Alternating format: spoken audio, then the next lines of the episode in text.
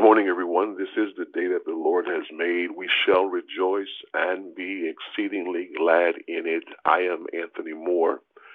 I serve as the senior pastor of Carolina Missionary Baptist Church located in Fort Washington, Maryland.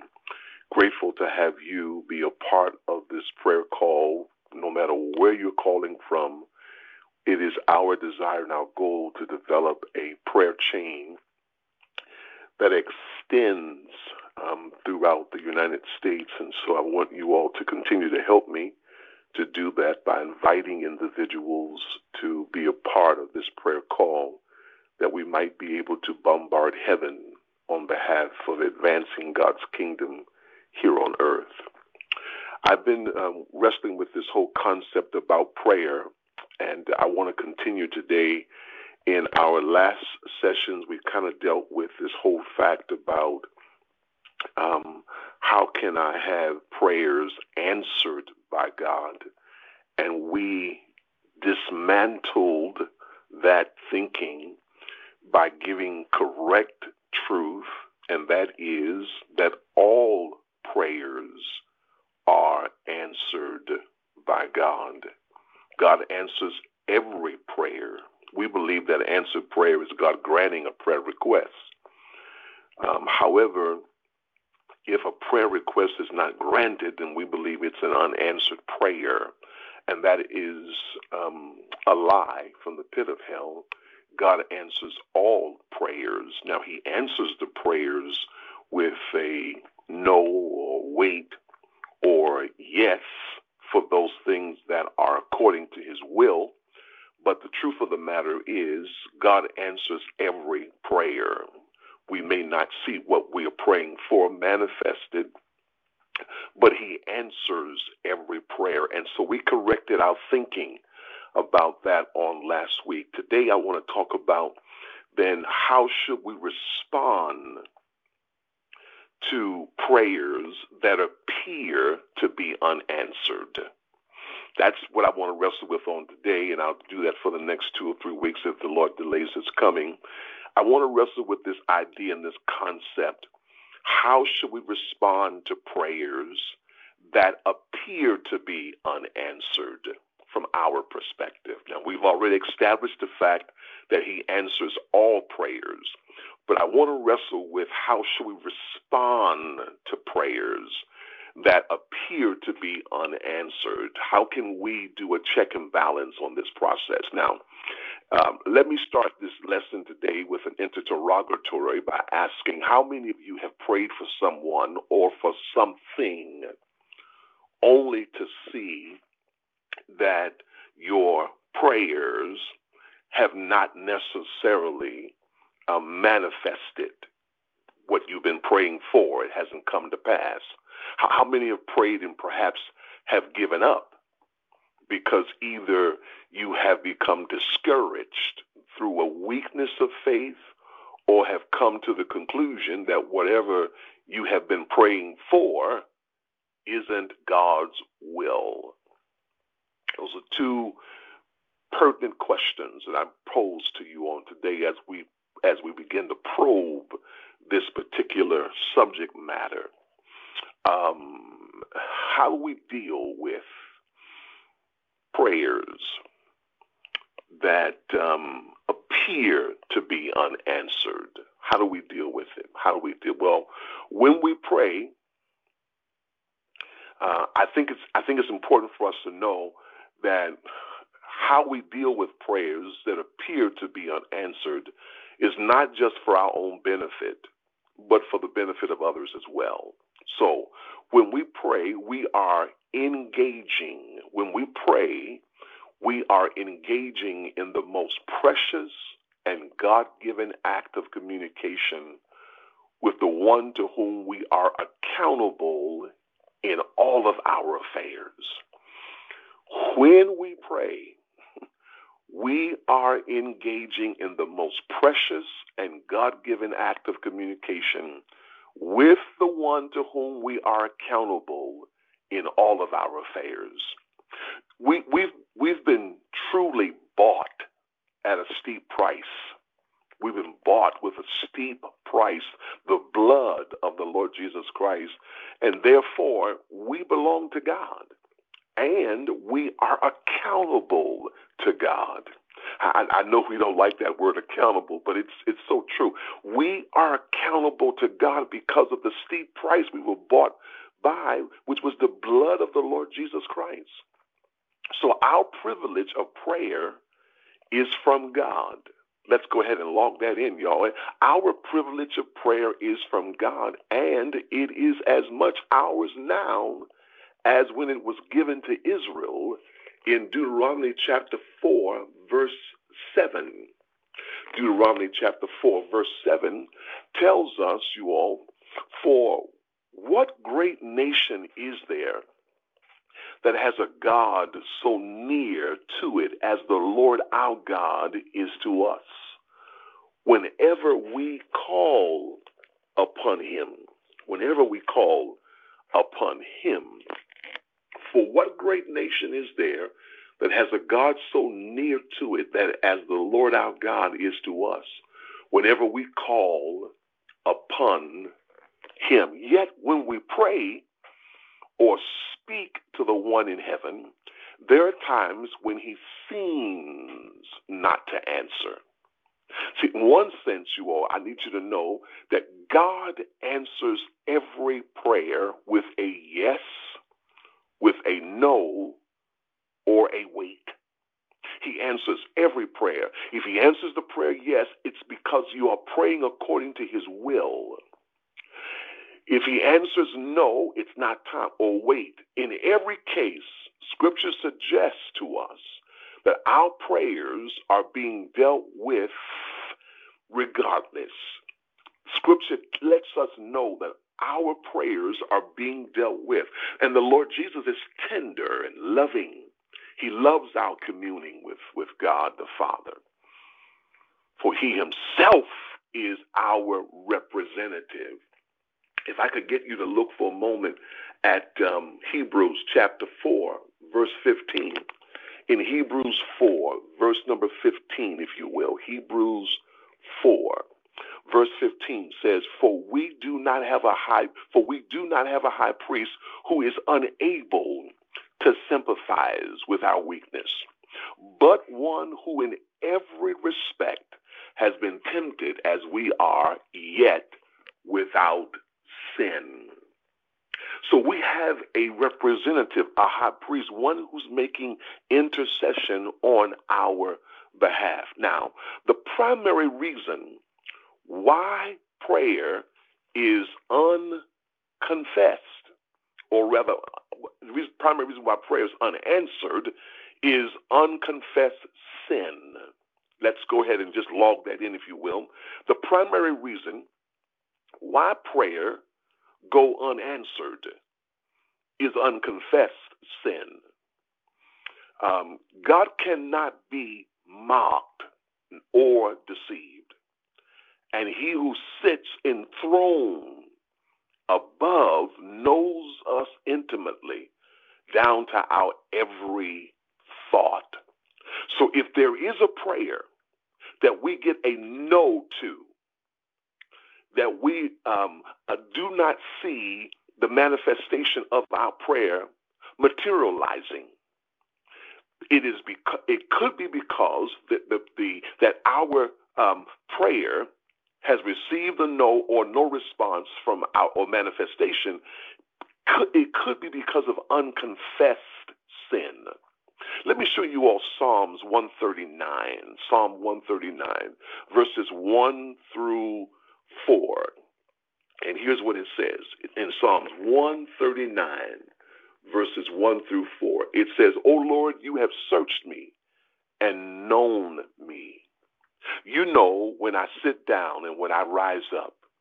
You discern my thoughts from afar. You search out my path and my lying down and are acquainted with all of my ways. Even before a word is on my tongue, behold, O Lord, you know it all together. You know it all together. Wow.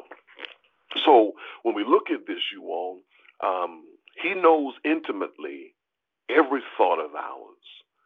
Intimately, He knows every thought. If we are not walking in the way, or if we are harboring uh, enmity in our hearts towards our brother and sister, or we ask for things with the wrong motives, such as from selfish desires, then we can expect God not to give us an affirmative as it relates to our prayers. He does not hear us. Now, let me kind of give you all this, and I'll, I'll end here. I want to share with you uh, three additional scriptures, and uh, and I'll and we'll pick up here next uh, next week if the Lord delays His coming. Let me show you Second Corinthians, or um, Second Second Chronicles seven fourteen. Very familiar passage. It says, "If my people, who are called by my name, would humble themselves and pray." and seek my face and turn from their wicked ways. Then I will hear from heaven and will forgive their sin and heal the land. Um, Psalm 66, verse 18. This is what it says in Psalm 66, verse 18. If I had cherished iniquity in my heart, the Lord would not have listened. Psalm 66, 18. Look at James 4, verse 3. Here's what it says You ask and do not receive, because you ask wrongly to spend it on your passions. Y'all, all I'm trying to get you all to really see is that sin is the stopper to all the potential blessings that we would receive from the infinite bottle of God's mercy. Indeed, you all, there are times when, when our prayers are, are, are hideous in, in the Lord's sight. And most notably, when we clearly do not belong to the Lord, either because of unbelief or because we are practicing hypocrisy or because we have sinned. Let, let me show you all this. I want to, before I close, Proverbs 15, verse 8 Proverbs 15, verse 8, this is what it says to us The sacrifice of the wicked is an abomination to the Lord, but the prayer of the unright, of the upright, the prayer of the upright is acceptable to him. And that's Proverbs 15, verse, verse 8. In Mark 12, verse 40, it says this Who devour widows' houses and for a pretense make long prayers, they will receive the greater condemnation. So, my brothers and sisters, as I close today, um, I, I just want to challenge us that in the event that what we are praying for has not been manifested, we might need to check our unconfessed sin. We might need to do that. We also need to check our motives or even how we are harboring things against our brothers and sisters. Sin, you all, is a stopper to us receiving the blessings that we would naturally receive as believers of the Lord Jesus Christ. And so I want to challenge you on today to, in fact, um, do everything you can to make sure that we are not the reason why we've not had our prayers manifested in a way um, that it demonstrates that God is moving on our behalf. I want to ask you today to pray um, for um, Harold Brinkley and his family and his transitioning of his brother. Um, I want to ask you all to pray for Pastor Lincoln Burrows of Central Baptist Church, who's wrestling with pancreatic cancer. Um, Pastor Stephen Tucker of the New Commandment Baptist Church, if you all would lift him in prayer. Christy and Garen Thielen of um, and their company, and we're praying for UBS Group in Georgia. I want to ask you all to pray for Kenny Ray, if you will and for the people in Florida who've been impacted by the hurricane. Praying today for Sister Mary Davis and Doretha Williams. Um, praying today for Deacon Evelyn Mack and Martina Baxter and Associate Pastor Talia White. We are lifting Sister Mary Little Irvin. We're lifting Sister Angela Jones. On last week, I asked you all to pray for Deacon Elsie Walston, who is the uncle to Deacon Vivian Walston. He transitioned on this past week. Um, that homegoing service is um, underway um, this coming week, so we lift them in prayer. I'm going to ask you all um, to pray today for homeowners and praying for persons traveling, for persons who are praying today for people who need clarity and vision um, from the Lord. I'm praying for you today. Father, in Jesus' name, we thank you for your word that keeps guiding us and instructing us so that we might be able to do, God, what you in fact have called us to do. We thank you for helping us to see, God, how much of a privilege it is to have an infinite God who, in fact, is listening to our prayers. We thank you for equipping us with your word that helps us to unstop those things that are preventing our prayers from getting to you and receiving the evidence that we are praying for. Thank you for helping us to see through your word.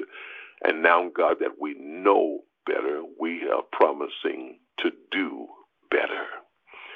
So, Lord, we confess that we have done wrong.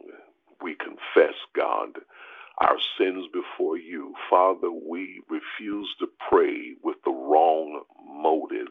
We refuse to pray, God, doing or having, harboring things against each other. Father, you have given us direction in your word. It is our desire, God, that we in fact will not come to you in unbelief. We will not come to you in unbelief. We we belong to you. We refuse to practice hypocrisy, doing, saying one thing and doing another. God, we know that you us to be the real deal, and Father, we want to be. And so now we pull on your Holy Spirit to not only convict us, but to comfort us and to walk alongside of us as a companion, that we might have the strength that we need to conform to your will. Now, Lord, for every prayer request that has gone forth, for every need that has been put out on today, if you would assign your angels, God, to in fact God, handle the situation. We know that you can because, God, you are a doctor who's never lost a patient. You're a lawyer who never lost a case. You're a judge who knows how to administer grace and mercy. And so, Father, do it now. Need nobody like you. God, you do it. Make a way for those of us who are stressed and and and can't figure and see our way out. God, help us to see with clarity and with vision. For Lord, we need you. And we can't do it without you. Thank you. In Jesus' name we pray. Amen. Hey, listen, everyone, thank you for your time today. I look forward to seeing you back here next Wednesday. Invite someone to come along with us. I've given you some principles today. On your mark, get set, let's grow in his word and in God. I want y'all to have a great day on purpose. God bless you all.